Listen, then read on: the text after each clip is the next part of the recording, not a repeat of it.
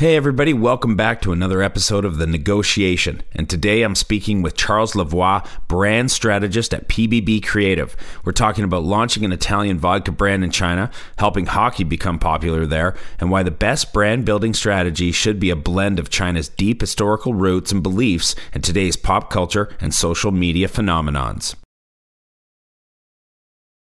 What is your favorite Chinese company and why? So I would have to say Nongfu. Uh, probably a lot of people in the West don't know Nongfu. Nongfu is one of the largest beverage brand in China. So obviously, Chinese water is not flowing from the sink. So people in China drink Nongfu water every single day. But Nongfu is an amazing company that really understand branding. As I work in branding, they've developed a line of product and went into uh, teas and we're able to sell now bottled water for 200 kwai, 300 kwai, and they've just been consistent in their delivering of message, quality, and stuff. So I think that's a, a Chinese beverage brand which has a lot of potential abroad as well. Home to over 4 billion people, the Asia Pacific region boasts one of the most powerful consumer markets on the planet. Not only is it home to half the world's under 30 population, but it's also home to more than half the world's internet users. It's a market no globally minded brand should ignore, but entering markets like China is no easy task. Just ask the likes of Microsoft, Google, Uber, and Facebook. Times are changing, and with the right partners, doors are slowly opening as more and more companies find success expanding into the markets of the Middle Kingdom. I myself spent eight years in China, mostly as a venture capitalist, helping early stage tech companies enter the Asia Pacific market successfully. This show is dedicated to uncovering and examining successful China entry and growth strategies by interviewing the people behind those success stories. My name is Todd Embley, and welcome to The Negotiation, brought to you by WPIC Marketing and Technologies. Charles, welcome to the show. Thanks for being a guest. Thank you, Todd. Really looking forward to it. Now, the first, the, the, the question that you asked in the beginning, uh, you mentioned that uh, Nongfu uh, water can actually that you can actually they, they sell it for 200 300 kwai now. Is that for real? It's been a while obviously, since I've been. Obviously, they have the entry level Nongfu Right. at renminbi per bottle, but then they were de- able to develop because they have such a, a loyal customer base. They were able to develop kind of special packaging uh, with exclusive bottle, which you can't find online or you can only find online one, uh, once or twice. And then they really kind of developed from the existing distribution channel and kind of their brand, which was a just normal kind of mineral water, into a series of product. And I guess over the last two years, they, they've launched They've launched teas. They've launched like uh, other higher quality of mineral water, which obviously is very brand driven, and they've just nailed it with everything they uh, they've launched into the market, and and uh, just the the market seems to love their product, and I do love their product as well. So. How important is it to be unique in China these days for a brand, for a company, for a product? Well, I think you know, like uh, there's more and more markets. So there's been a wave of all the foreign products coming. Obviously, Chinese uh, Chinese companies are also looking to uh, increase their margin and take uh, advantage of the. I go say I'd say Chinese growing middle class, and people are just kind of looking more and more for value for their money. People who And can also- spend more is kind of what you're yeah, saying. they can spend more, looking more for their value for money, more educated. So in that sense, it's not necessarily about being unique, but it's about like targeting a specific niche or a specific target audience and listening to their needs and really kind of uh, adapting your communication to their needs. So yeah, I mean, it's it's not really about just China. I think the world's getting more and more crowded with the ease of bringing a product to market. So I think uh, being able to stand out from the crowd is valid in China as it's valid in any market in the world. You've had a really interesting career trajectory, and you and I were talking about how um, you had even ventured into the entrepreneurial space, having pitched uh, at China Accelerator before, even uh, some some startup ideas that you probably had. Walk us through the trajectory, what you were into before, uh, how you ended up working in China, what's where your fascination with the country came from. Yeah, uh, so I'll try to make that short answer, but basically, uh, I was a student in uh, Canada, got the opportunity to go study abroad. Obviously, uh, studying finance and economics, kind of China was the next big thing, and I just thought it'd be interesting. Arriving here from Quebec City to Beijing, uh, having traveled a little bit, but basically just opened my mind to a whole new different world. I just got hooked by the Beijing lifestyle, by the pace of life here. And after four months, uh, I was like, I can't just that can't just be it. So after that, there was a job at the embassy here, helping Canadian. Came back, went back home, and then uh, kind of, I guess, maybe classic entrepreneur story.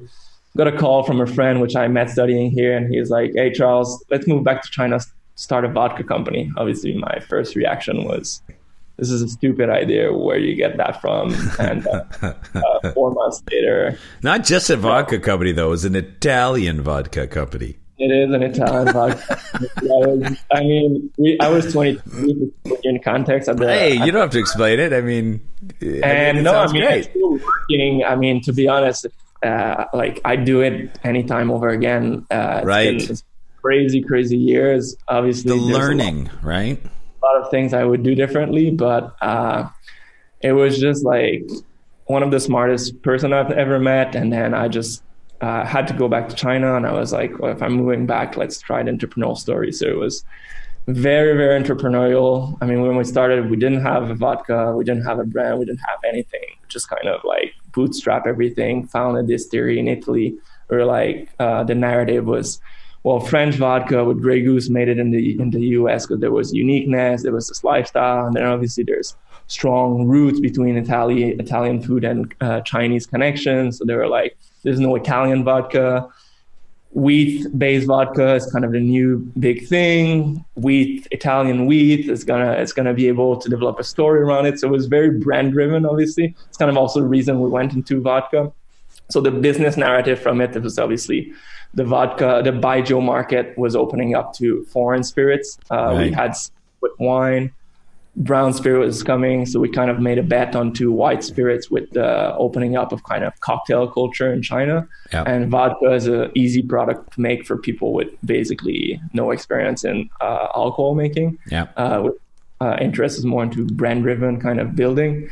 Uh, so we ended up uh, creating the brand and then uh, raising a little bit of investment and then moving to China uh, made the order. We had uh, six months later, 20,000 bottles of vodka arriving in our storage in Beijing. And then we're like, okay, uh, first time we saw the bottles, it's a lot of alcohol. Yeah. So we start need to start to sell it. And then we arrive. We had done some market research, obviously, but uh, it was kind of the classic story where when it starts, the business plan that you made just kind of goes into the garbage. You kind of just need to start executing. Obviously, we had no, we were not really no credibility into the market. It was a good product. It's still a good product. Uh, looking back at the time, uh, I think our the brand we created was really unique. Uh, so we were able to kind of get some traction on getting to hotels and bars and kind of really uh, offline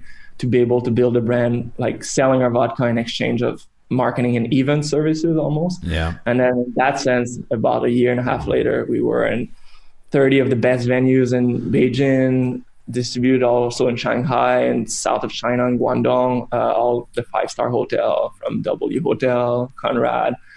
We just kind of were doing an event, organizing event every every two weeks, doing some sponsor some sponsoring. So we kind of got into traction. Uh, a lot of the vibe on the market are who are these two young guy with this new kind of vodka. Every, uh, like a lot of people in our industry thought we were, we had a lot of funding, which was basically we had zero marketing money, so which kind of bootstrap. Yeah. But at the end of the day, we break down the hours and kind of the sustainable sustainability of the business model we were at it was not sustainable so about two years after we kind of we made deals with some distributors some was working some was not we kept expanding, but then it was not really self-sustainable for us. Uh, just kind of it wasn't uh, scalable, truly. Yeah, it wasn't scalable, and also like from a lifestyle perspective, it was not sustainable. So we kept doing it. But, Too much uh, partying. Yeah, kind of. I, I, would say like I that kind of took away my my love of life of nightlife and uh, yeah. alcohol for a while. So we we decided to keep with kind of our clients, which were uh, and distributor, which were not consuming too much energy. And then that's when I, I started doing consulting into branding, first into food and beverage, and then eventually joining a, a Chinese uh, guy, Teddy, now, uh, who I still work with, who had just started his branding agency. We were three people at the time. And then basically, up until today, uh, we still kept uh, pushing this vodka, but more as a sideline business. We have distribution network in uh, five active cities in China, and then five others kind of are sporadic. It's a small business, uh, but uh, it's uh, it's consistently grown. We've been very smart about kind of controlling our cash flow and being able to kind of like be sustainable. Because I've seen a lot of companies coming and going in two three years, just spreading money at the market. So that's an avenue we didn't want to do. Obviously, our projections on the growth of vodka market uh, were wrong. I think even the largest kind of vodka brands in China are still doing uh, very mod- modest numbers. Mm. Uh, I think that's just because uh, it's the perception of vodka, the drinking habits of the Chinese culture is still very niche, the cocktails. So I think we, you know, we looked at the market and we're like, probably, you know, it's not, we're not gonna, if the market is not growing that much, we're not gonna be the company that's gonna make the mark, the vodka market grow. That was kind of our, our yeah. sales beginning. Oh, we're gonna be the one transforming, but obviously you need, you realize that you need kind of marketing resources to do that. And obviously, you need a market that responds to it. So we changed our approach to be able to still be in the market and still have this. I, I still uh, love this aspect of side, but then starting doing consulting, this company kind of uh, the consulting company grew from three people to now 30 people. So we've had a lot more, and then the client uh, diversified as well. The beginning was a lot of foreign clients coming to China, but now I would say that 80% of the clients we work with are Chinese brands who are just are trying to kind of grow their brands uh, both inside China. Yeah, inside China. Uh, obviously, our team transformed also from maybe uh, 40% foreigners, 60% Chinese to now, I would say, 10% foreigner, 90% Chinese. Uh, and then also some Chinese brands are kind of also looking to grow abroad. So we help some of the Chinese brands like uh, Didi, uh, which is the largest uh, car hailing company, the Chinese Uber. Mm-hmm. We've been working with them for three years. Uh, RELX, which is a Chinese e-cigarette, which is doing quite well into China, uh, also abroad, uh, and then a few other food and beverage company. I know that you moved into the sports world for a time, and we're even trying to help launch the popularity of ice hockey in China. Talk a little bit about that experience. Um, just you know, I think it's an interesting, it's a unique take from other guests to talk a little bit about what it's like to to work in a sports realm in China, not necessarily known for a large sporting populace. Talk a little bit about that. Yeah, so I'm uh, I'm very active as we speak right now. That came about uh, two years ago, and that's one of the reasons you know I love living in Beijing, love living in China. It's kind of like opportunities come, and you can mix your passion and your work, and obviously it's also kind of accepted that you wear more than one hat obviously my focus has always been on brand building and marketing but with very different approaches. So again through the hockey community which i, I, I just was saying i play hockey here. So one of the guy who organized a hockey league here in beijing uh, has been working in hockey for the last uh, 10 years i would say uh, growing kind of hockey from a very grassroots level very operations organizing event like a pond hockey every winter this event called hockey night in beijing uh, organizing hockey camps across China, doing consulting for the NHL when they started coming two years ago to do like hockey kids camps. And then, I mean, obviously it's still very niche. Uh, so he was kind of one of the two or three hockey guys in China really active, and he had uh, he has a good network. One of the things that we started discussing, we kind of became friends over the time, was a lot of the things that he was doing, nobody knew about it. There was a lot of uh, activation, but no kind of offline to online strategy, uh, both for his company, but for the brands that he was working on. So we started uh, putting together a few proposals, maybe uh, two years ago, uh, bringing the operation aspect of ice hockey to the branding and marketing and online and content creation.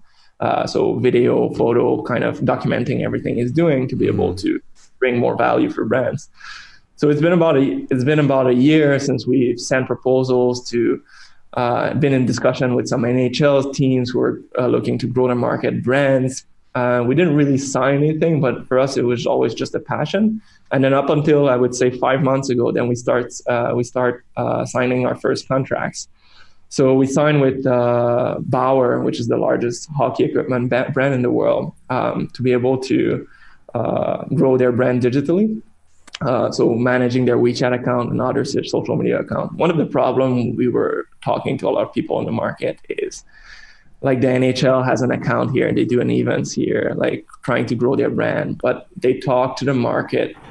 Uh, they're so disconnected from what's happening in the market. Mm. They talk about players, they talk about the games, the results, what's happening in North America, and the penetration level. While there are 10,000 hockey players now in China compared to maybe two, three thousand a few years back. Yeah, has a fast growth. The le- level of knowledge is very limited, so they don't know about Alexander Ovechkin or the best players. Right. They don't. It's kind of talking over their heads a little bit. So we started creating much more local content, where just kind of simple hockey tips, covering simple local hockey stories, uh, connecting hockey and families, hockey to education uh, making a little bit more lifestyle of what what you could kind of actually get out of hockey that is not hockey. And then that really worked. Our conversion rates for bauer and the way like just we've seen over a couple of months and the, what people are interested like simple training you can do outside of the ice what you should eat just going back to the basics of stuff that we learned that is just in our roots as canadian uh, that like uh, we often forget that we need to kind of start at, at the basics and and then that carried on. Now we're talking uh, to other kind of large, uh, so that kind of reactivated the discussion with uh, a lot of large North American brands, which we started to help. We even we've had discussions with uh, Tim Horton last month to be able to kind of connect them a little bit with ice hockey here. Um, and then Tim Hortons has moved into China now as well. They're moved into China. They've opened already, I think, 20 stores, and they're planning to open over a thousand uh, into with a joint venture with a Chinese company over the next few years. Right.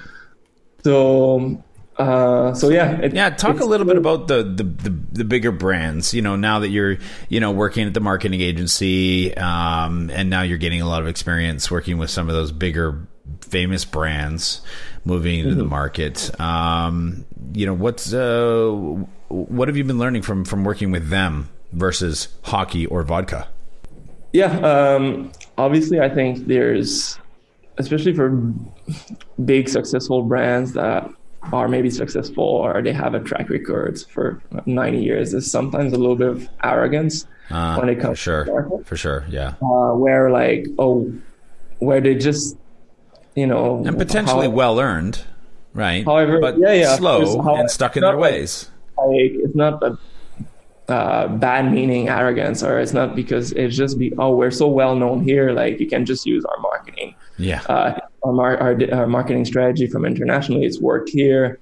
Uh, like, or we don't, you know, uh, like they kind of look at China sometimes as uh, still this kind of developing country, which you know will kind of follow all the trends that are happening in the West. I think it's changed a lot, both from we worked with uh, Paulaner, a beer brand, uh, which uh, over the last two years, which had a you know very moderate, modest kind of marketing approach in Germany, but their pricing in China just justifies that they need to have a completely uh, adapted marketing strategy. The same thing with uh, Bauer, as I said, a lot of the content marketing they do is great for North America, but just so disconnected from what's happening in the local market, what the consumer needs. Uh, from uh, we're talking right now another great brand Zamboni, which is uh, going to be uh, selling for the. You have Chinese. to explain to some people what a Zamboni is. I'm not Zamboni sure all our listeners are going to know what that ice, is. Ice resurfacer. Uh, the machine that cleans the ice. Machine right? that cleans the ice. Yeah. Exactly. So I mean, there's market for there's opportunity for everything from a B2C to B2B brands like that. And obviously, they're they're like Kleenex. We call the machine a Zamboni, so that's, that's how true. strong. That's right. Yeah. Yeah. But then in Chinese, it's not called Zamboni. So then that just tells the difference. Okay, Kraft Dinner. To, you, yeah, exactly. You need to do some uh, brand building. So there's kind of, uh, I mean, obviously, a lot of brands have now a lot of the larger brands have now Asia Pacific, China office and adapt them. But I would say if you look at the next size of brands, so these are these are not like Nike, these are not Adidas, these are not like the the, the Heineken. They are like kind of the next level type of brand, which uh, often you still talk to the headquarters in North America and Europe. Uh, there's still this connection between, uh, you know, they uh, sometimes also they kind of a lot of people hear like, yeah, yeah, we're ready to kind of adapt and kind of uh, we want we're really committed to it. But when it comes to really execution then there's like layers and there's resistance. So that's yeah that's one of the challenge uh, be able to really kind of and uh, sometimes that's obviously being a foreigner has its ups uh, upsides and downsides. Obviously like we'll never have as much as a deep understanding of everything from the what's happening in the market and everything sure. from media and technology. So you need to trust and really work and have strong local team. But sometimes just understanding and the, you know when you work in agency and marketing for for people, I would say 50% of the work or most of the work is actually the communication and be able to convince the client, get the client trusted that this is the right way to go. How much? Whether, yeah. Sorry, I, I just want to go on that. Like, how much do you actually have to work on? Um, educating your clients on on the cultural sensitivities of their existence. Um, especially like if if they were regards to you know when you're referring to Hong Kong and Taiwan. I mean, remember that these are all considered parts of mainland China uh, to just about anybody who lives in mainland China, and to be to be aware of the sensitive nature of, of those topics, or even just the different tastes and preferences. Right? I mean, um, we had a guest on the show uh, that was talking about KFC and a very successful entrance into into China, but they had a local uh, liaison and and kind of uh, brand Sherpa in, that was helping them get into China, who just suggested, listen, don't make the the you know the the chicken meat should should be a little bit more yellow. That's what what we're more used to over here. They may not trust it if it's white, uh, which would be the reverse, I think, in, in you know back home. So, um, how important is that? And how like I'm I'm just curious, how much of how much education do you feel that, or how much of a role do you have to play in helping people understand those things? Yeah, surprisingly, always uh, for surprisingly for me, but probably not surprisingly, yeah, definitely uh, a big role. Uh, that's how we start all of our conversations, and even sometimes with Chinese clients with their own market, uh, like just to huh. look a little look a little bit at more cultural issues.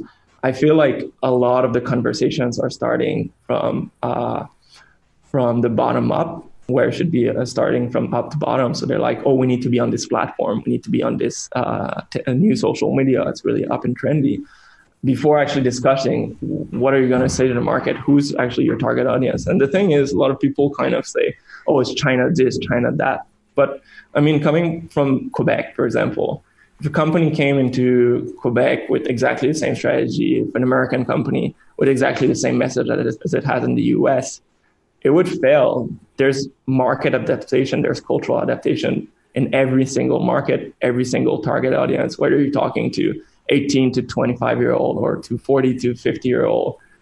China's not different.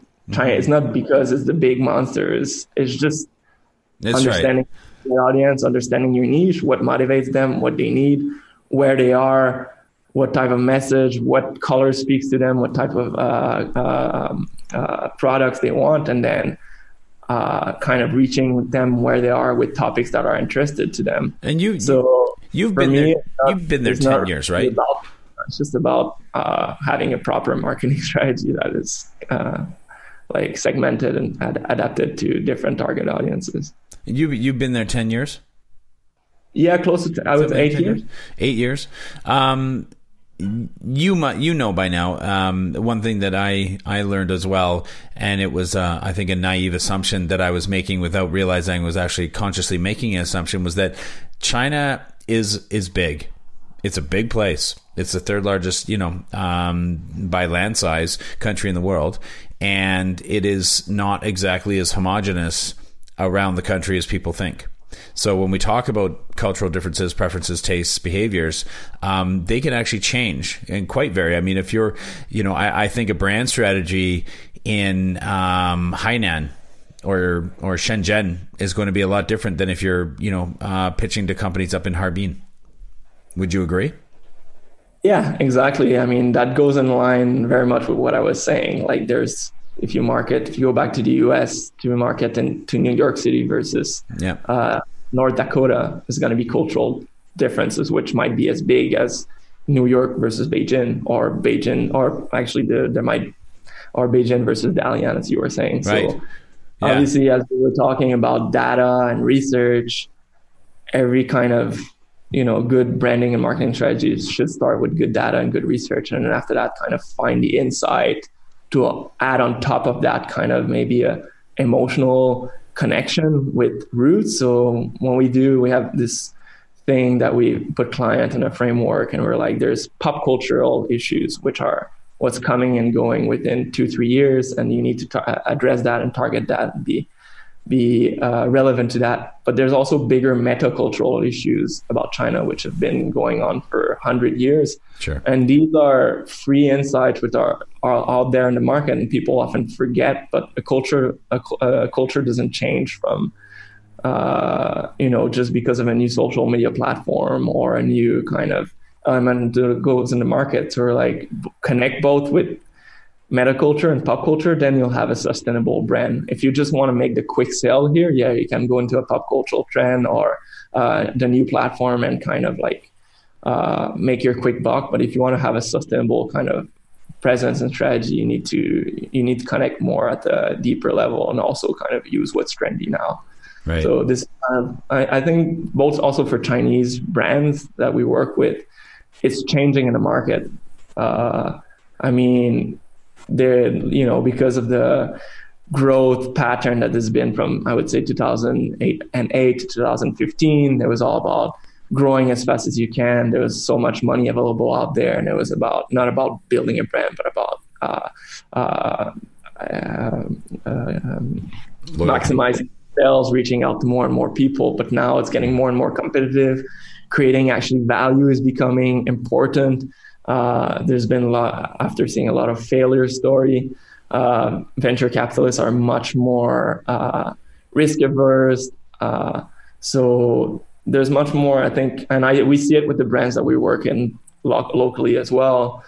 People are just getting more and more educated about what it is to just kind of uh, what it takes to be able to build a little bit more loyalty because it's uh, you know because we've seen you know new company kind of taken taken over market shares from another company who was developing through market uh, through price penetration but once the next guy that had more investment came in and with a more competitive price then users would change overnight to this new company so that's not a sustainable model so if you're not able to kind of build a yeah. little bit of loyal customer base yeah.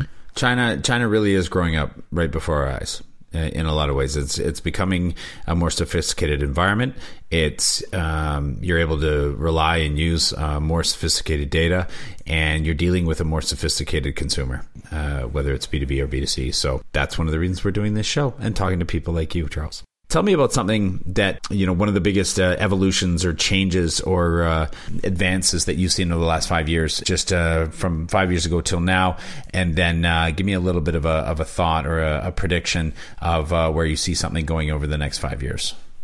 Well, I would say uh, two things, but quickly. Obviously, the technology, technological development, just the ease of life here. I remember coming here five years ago waiting in the streets for a taxi to pick me up and then having to go food options and stuff to now completely cashless society where everything is uh, uh, everything from delivery from food from anything basically you want to buy is at the access of your phone and uh, the integration of Didi and basically like uh, integration of um, algorithm that just makes I mean it's it's technology that just makes the life easier uh, convenience is one of the big reasons I think a lot of people like China. It's just a really, really convenient uh, place to live. Uh, everything is accessible. Everything is easy to get. So, um, and then obviously, I think for me, the other thing that I saw change more is the people. Uh, just the quality of the people that are coming through my office or that I'm meeting every day. Just uh, they're just getting educated very, very fast, and then uh, the quality of the interactions I'm getting are, are much better. Um, where it's gonna go in the next five years, I mean, it's it's just a country on its path to becoming a developing country. So, uh, the economy is becoming more mature. People are changing less from a job to another. It's, it's just going to get a little bit less and less crazy. Uh, it's going to start to look a little bit more like from a lifestyle perspective to what we have into North America. But I think because of the lack of barrier from whatever political issue there is, I think you know China is definitely going to be uh, uh, to watch for any kind of technological advancement. There's going to be more and more Chinese brands being successful in the West. So, Charles, last question. Give our listeners your number one piece of advice about doing business in China. This might be a place that's moving fast, but be patient and just ask a lot of questions. Uh, Chinese people are usually very happy to talk about their culture. They'll answer a lot of questions. Just ask and ask and listen. Uh, that would be my first, uh, you know, modesty, and then be patient. Charles, thanks very much for being on the show. Thank you. Growing a company is hard. Doing it in a foreign market? Exponentially so. The best piece of advice I can give you is not to do it alone. When you start looking across the pond for further expansion possibilities, and I sincerely hope that you do, make sure you choose the right partners to do it with. My good friends at WPIC Marketing and Technologies have almost 20 years of experience helping brands just like yours enter China. I hope you enjoyed this episode of The Negotiation, and if you're interested in being a guest or want to connect with me or any of our team, please reach out to us at podcast at WPIC.co. And be sure to rate, comment, and subscribe wherever you get your podcasts. Zaijian.